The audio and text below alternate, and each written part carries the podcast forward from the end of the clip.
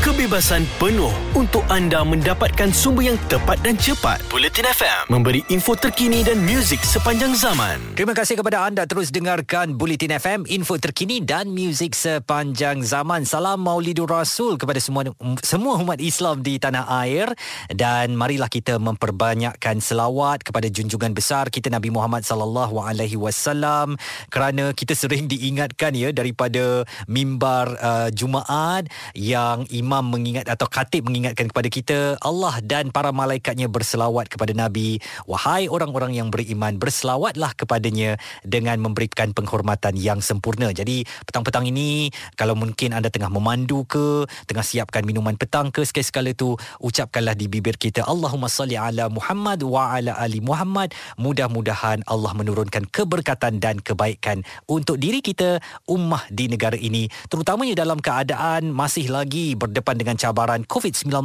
kita memang mengharapkanlah ya uh, Allah Taala untuk membantu bagi meredakan keadaan ini. Dan bagaimana agaknya setelah lebih daripada 1400 tahun penghijrahan Rasulullah sallallahu alaihi wasallam tu berlaku kita umat Islam hari ini yang hidup dengan macam-macam cabaran bagaimana kita nak menyuntik kembali rasa kecintaan kita kepada apa yang baginda lakukan demi Islam yang kita nikmati hari ini? Uh, kita perlu muhasabah diri kita dan bagi memperkatakan topik ini dengan lebih cantik, lebih kemas lagi, saya bersama dengan Ustaz Khairul Anwar Basri. Beliau adalah pakar motivasi dan penceramah bebas. Ustaz, terima kasih kerana bersama dengan Bulletin FM. Soalan saya itu bagaimana kita nak menyuntik semangat cintakan kepada Rasulullah sallallahu alaihi wasallam kenang kembali apa yang baginda telah lakukan kepada umat untuk Islam yang ada pada hari ini. Ustaz. Hari ini adalah Maidur Rasul uh, hari ulang tahun kelahiran uh, baginda Rasulullah sallallahu alaihi wasallam. Hmm. Uh, dan saya nak sebut ya dan saya telah sebut berulang kali saban tahun, saban hari, saban bulan ya. Tidak ada uh, kecintaan yang paling tak masuk akal hmm. kecuali kecintaan kepada Rasulullah sallallahu alaihi wasallam. Hmm. Bayangkan ya kalau kita nak cinta dan sayang pada seseorang tu uh, kita kena kenal dia, kita kena jumpa dia, kita kena kena bertemu dengan dia kita kena apa kita kena bercakap dengan dia hmm. kan? Hari ini kalau kita tak pernah jumpa orang tak pernah bertemu dengan seseorang itu mustahil lah kalau kita nak kata kita nak jatuh cinta nak suka dengan dia kan? Betul. Tapi Nabi Muhammad SAW ni orang satu-satunya manusia yang kita tak pernah jumpa tapi kita boleh jatuh cinta dengan dia. Betul. Uh, hanya dengan mendengar namanya mm-hmm. hanya dengan mendengar cerita-cerita dari mulut ke mulut tentang diri baginda kita boleh jatuh sayang lah kepada hmm. dia. Dan hmm. sekarang ni kita tengok um, pintu untuk mengerjakan umrah hmm. telah pun dibuka kan. Dan uh, salah satu daripada tempat yang wajib pergi ialah kita pergi ke Madinatul Munawwarah. Betul. Sekali lagi kita cerita tentang cinta yang saya istilah kod angkut cinta gila ni. Hmm tak ada orang yang tak pernah jumpa dengan seseorang tapi dia rindu nak pergi ziarah orang tu. Betul. Kecuali baginda Nabi sallallahu alaihi wasallam. Ha, so betapa unik dan dan dan kita panggil apa magicnya cinta kepada seorang yang namanya Muhammad ini mm. sehingga kita tak terbayang dan dia melangkaui uh, sifir asas tak kenal maka tak cinta. Mm. tak kenal maka tak cinta.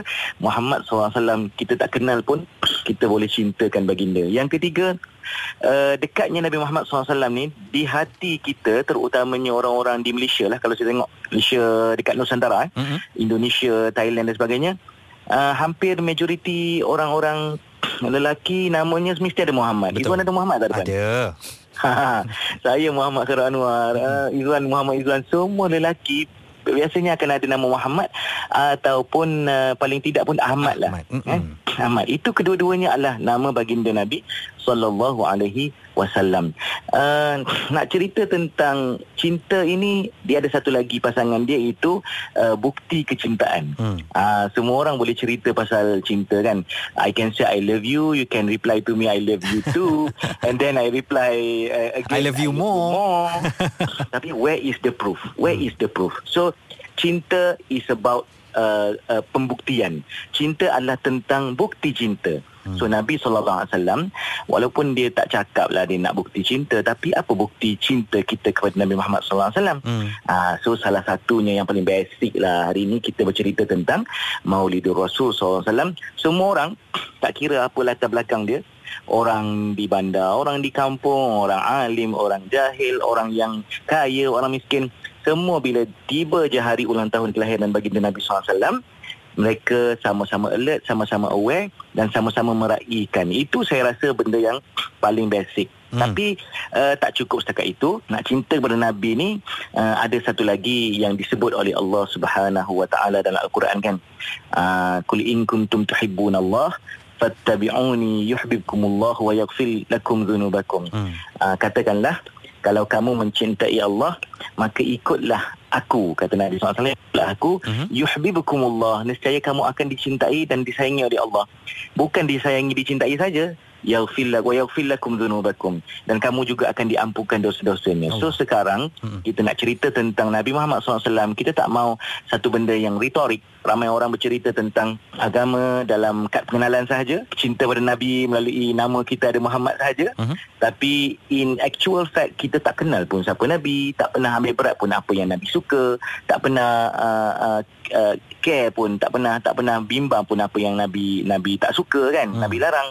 Ah uh, so one step ahead kita kena tahu at least apa yang Nabi suruh dan apa yang Nabi larang. So itu antara uh, benda-benda basic lah bila kita cerita tentang kecintaan kepada baginda Nabi SAW yang mana kalau kita cakap dengan, dengan orang kampung lah kan orang-orang orang orang-orang dekat-dekat dengan kita lah ini ala-ala kampung cakap hmm. uh, kalau kita kematian ayah Contoh uh, uh, orang tanya uh, orang cakap kita cakap uh, saya sayang ayah saya. Hmm. Uh, dan orang katanya apa bukti kau sayang kau? Okey, apa yang ayah aku cakap semua aku buat. Hmm. Apa uh, buat? Apa yang ayah aku larang semua aku tinggal. Tapi kalau kita bercerita tentang kita sayang ayah kita, kita canang pukul canang keliling kampung cakap kita tak ada orang lah lepas ayah kita meninggal, tak ada orang yang aku rindu. Tapi semua yang ayah kita pesan semua kita langgar. Hmm ataupun tak ada satu pun perangai baik ayah kita yang menurun dekat kita.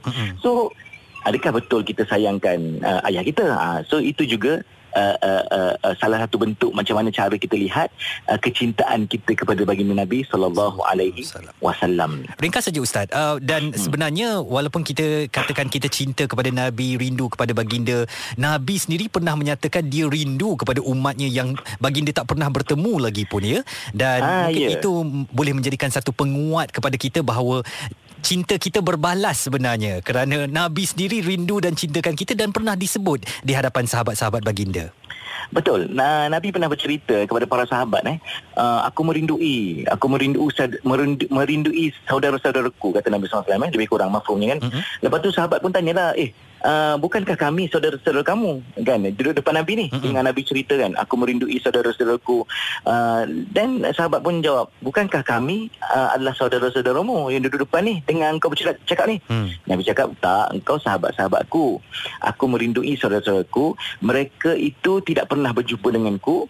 Uh, uh, tapi mereka uh, uh, hanya mendengar namaku dan mereka menyayangiku seperti kamu menyayangiku. Allah. Ah mm. itu adalah itu adalah kita panggil uh, indikator indikator awal bahawa Nabi SAW ni hmm. ialah seorang yang sangat mengambil berat serta menyayangi setiap individu uh, dalam umat baginda SAW. Hmm. Dan diceritakan uh, bukan sekadar di dunia sahaja Nabi sayang dekat uh, kita ni umat Muhammad ni. Hmm. Uh, Nabi juga diceritakan bila bila uh, nanti di hari akhirat uh, ketika akhir sekali eh uh, uh, hurdle yang terakhir sebelum nak ke syurga ke neraka tu kita uh-huh. akan jumpa dengan titian, titian sirat kan. Betul. Titian sirat kan. Uh-huh. Okey, di titian sirat tu ha, Nabi akan menunggu umatnya lepas seorang demi seorang tau. Allahu akbar. Ah, hmm. selagi tak lepas semua sekali Nabi tak akan melintas titian sirat. Dan hmm. bila Nabi melintas je, tunggu lagi depan syurga. Hmm. Depan syurga tunggu lagi ada lagi tak sakit baki umatku? Ada lagi tak sakit baki umatku? Hmm. Nabi minta pula dengan Allah Taala beri syafaat. Hmm. Beri syafaat minta beri syafaat kepada umatnya betapa sayangnya baginda kepada umat um, umat uh, baginda dan benda itulah yang kita nak kena sedar kadang-kadang uh, satu halnya nabi sayanglah kat kita hmm. tapi on our part apa tanggungjawab kita dalam kita nak memenuhi sayang nabi tu kan betul uh, sebab dalam umat Nabi Muhammad pun ada yang mukmin ada yang kufur kan betul ada yang ada yang Islam ada yang bukan Islam dan sebagainya hmm. Hmm. jadi kita nak cari ciri-ciri macam mana yang nak memenuhi cinta Nabi itu hmm. supaya taklah Nabi seorang bercinta bertepuk sebelah tangan macam hmm, tu. Ah tapi kita ni tak pula membalas cinta Nabi, tak pula ikut Nabi. Sebab tu kita kata uh, satu dari keywords dia ialah kena ada ilmu macam mana cara kita nak mencapai kecintaan Nabi. Ah, sebab sayang ni dia perlu kepada kesamaan betul tak? Betul. Ada orang cakap uh, tak perlulah ada kesamaan biasanya berbeza-beza tak apa. No. Hmm. Kita sebenarnya bila kita nak meraih cinta orang kita akan cari apa kesukaan dia. Betul. Itu adalah kesamaan. Hmm. Kita nak meraih cinta Allah, kita naklah apa yang Allah suka kan. Kita pun carilah buat apa yang Allah suka baru kita dapat cinta Allah. Hmm. Sama juga dengan Nabi. Kita nak cari apa yang Nabi suka supaya akhirnya Nabi tersenyum, uh, menghulurkan tangannya, mendakap kita, oh, mengakui bahawa kita lah umat umatnya yang sebenar yang bukan hanya pada sekadar agama bukan hanya sekadar pada nama semata-mata. Baik. Sekejap lagi Ustaz, uh, kita nak sentuh pula bagaimana kasih sayang Nabi kepada kita dari dulu dah diajarkan kalau menghadapi wabak apa yang boleh dilakukan eh. Mana Nabi dah hmm. ingatkan kita kebersihan itu sebahagian daripada iman dan kalau ada Betul. wabak berlaku taun di mana-mana jangan keluar meninggalkan kota dan sebagainya. Itu yang kita nak ambil dalam zaman kita menghadapi pandemik COVID-19 sekarang. Terus bersama kami Bulletin FM, info terkini dan muzik sepanjang zaman. Jelas dan terperinci supaya anda tidak ketinggalan. Bulletin FM info terkini dan muzik sepanjang zaman. Senang sekali anda masih lagi terus dengarkan Bulletin FM, info terkini dan muzik sepanjang zaman. Izwan mewakili Muas yang sedang bercuti mengucapkan salam Maulidur Rasul untuk semua umat Islam di serata penjuru tanah air. Mudah-mudahan kita ambil ya pengajaran daripada kehidupan Rasulullah sallallahu alaihi wasallam untuk kita jadikan panduan dan pedoman dalam kehidupan kita.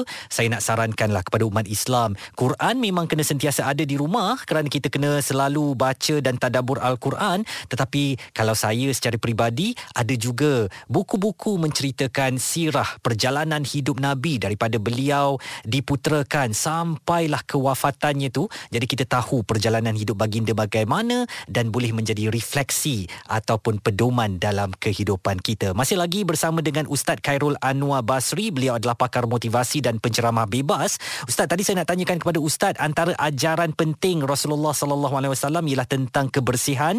Kebersihan itu sebahagian daripada iman antara hadis baginda. Jadi dalam zaman-zaman pandemik COVID-19 ini, bagaimana sebenarnya uh, ustaz melihat walaupun uh, ini satu fenomena baru dalam kehidupan manusia pada zaman ini, belum ada di zaman Nabi tetapi ajaran itu dan juga tunjuk ajar telah diberikan kepada Rasulullah uh, daripada Rasulullah sejak dahulu lagi kepada uh, umatnya. Ustaz. Ya, kita tengok eh uh, Nabi Muhammad SAW ni setiap daripada apa yang dia tinggalkan kepada kita ada dua kan yang uh-huh. besar Al-Quran dengan hadis kan uh-huh. sunnah kan semuanya tidak lain dan tidak bukan adalah untuk uh, memberi kebaikan kepada kita betul yang pertama yang kedua ialah untuk menyelamatkan kita daripada uh, perkara-perkara yang memberi mudarat uh-huh. Uh, tak adalah sayang sayang orang kepada orang lain ni dia nak tengok orang tu sakit ke orang tu terluka ke orang tu uh, dapat mudarat dan sebagainya kan hmm. uh, dan setiap apa yang Nabi suruh ni memang daripada sekecil-kecil benda sampailah ke sebesar-besar benda hmm. semuanya akan memberi manfaat kepada kita bersiwak contoh, eh. kan cuci gigi ya, dan sebagainya ya betul sebagai contoh kita tengok dalam dalam dalam kehidupan seharian seorang muslim tidak ada satu agama pun yang mengajar bahawa daripada bangun tidur sampai tidur balik pelbagai adab. Hmm. Ah dan juga doa-doa yang perlu diamalkan kan hmm. melainkan dalam agama Islam. Hmm. So itu adalah antara tinggalan Nabi SAW yang kita tengok memanglah Nabi ajarlah kita macam mana cara nak membersihkan diri, hmm. macam mana cara kita nak menjaga kesihatan, macam mana kita nak membersihkan jiwa raga pun diajar juga. Hmm. Ah bukan kesihatan uh, fizikal saja tetapi kesihatan jiwa, kesihatan mental juga uh, diajar jangan bercakap perkara-perkara yang buruk hmm. uh, kal- uh, hanya bercakap perkara-perkara yang baik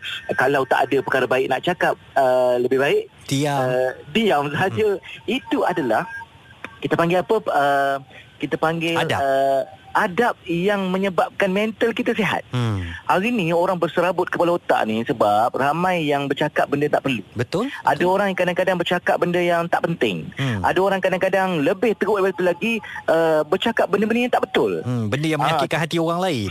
Iya, hmm. contoh macam sekarang ni orang duk cerita pasal contohnya vaksin dan sebagainya. Hmm. Kita daripada mana tak tahu hala menyebar-nyebarkan uh, berita-berita yang menakut-nakutkan orang. Hmm. Uh, lepas tu kita pun tak tahu sumber dari mana. Kalau kita tanya eh daripada mana kau dapat ni? Oh daripada uh, grup sebelah. Hmm. Apa punya uh, so benda-benda macam tu Nabi daripada awal dulu sayangnya dekat kita dia dah sebut awal lagi supaya kita ni tidak terjerumus dalam perkara yang menyebabkan mudarat kepada diri kita sendiri. Hmm. Uh, so itu yang cantiknya Nabi SAW ni.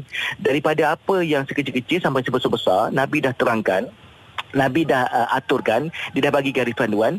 Tinggal lagi kita nak ikut je Cuma tinggal kita ni kadang-kadang Degil juga. Lepas hmm. tu kita menurut hawa nafsu kita Menyebabkan akhir sekali Kita ni uh, mendapat sakit. Hmm. uh, Kerana kita sendiri yang melawan Apa yang sepatutnya kita ikut Kita pergi langgar hmm. Sebagai contoh eh Ramai baru-baru ni saya dengar Ada yang macam golongan uh, Yang so-called anti-vaksin Contohnya kan hmm. Kan uh, Kita salah satu daripada ajaran Nabi Muhammad SAW Ialah untuk taat kepada pemimpin betul, betul. tak dan bila negara kita mengeluarkan perintah tentang vaksin dan sebagainya mereka ni dah konsult semua siap pejabat mufti uh, uh, majlis fatwa semua dah keluar ketetapan betul uh-huh.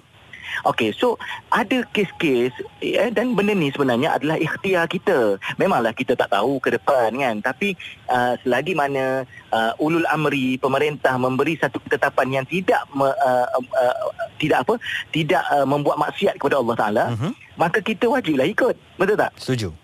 Ah, jadi itu adalah ajaran Nabi.